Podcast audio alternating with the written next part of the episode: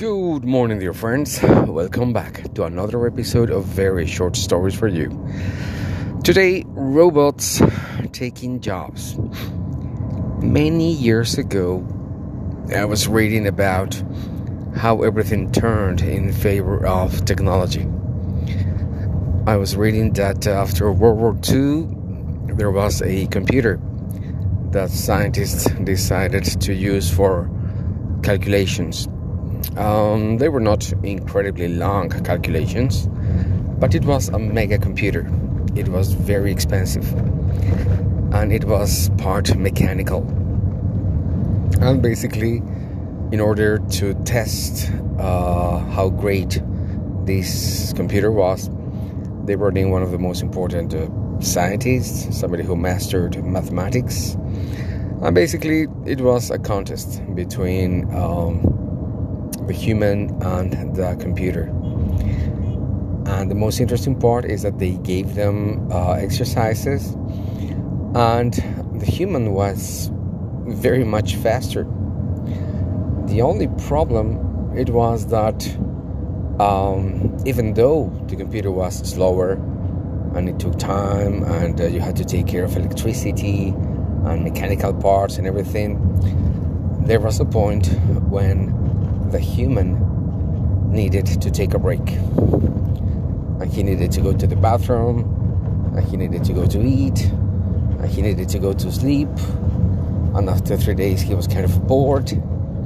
But the computer, even though it was much slower, never took a break. And that was the beginning. That was the beginning for many people to understand how computers came into work. This morning, I heard the most incredible piece of news on the matter.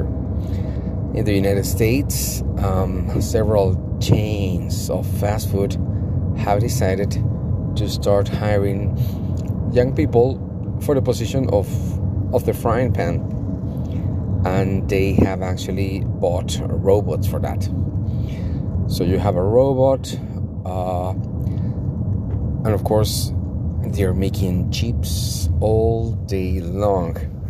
In the required amount always the same size of chips always the right amount of salt. And uh, you don't have any kind of hands or uh, any kind of anybody per- touching your food before it goes to your to your table. So many people see how how great the service is going to be but of course, the problem goes back to the same as the first story. The person, the, the one who loses is human. Um, now, I, I am not sure how many people work in this entry position in fast restaurants in the US or in the world, but we know, we know that there are a lot. And we have so many fast food restaurants. So, what's going to happen with all that people? And this is only the beginning because um, honestly, I didn't think this was this was going to happen this year. Uh, of course, there's no reason to think why not, but I honestly thought this was going to be a thing of the future. So I am very surprised and a little worried. But this is the world we live in today. What's your take on the matter? This was very short stories for you.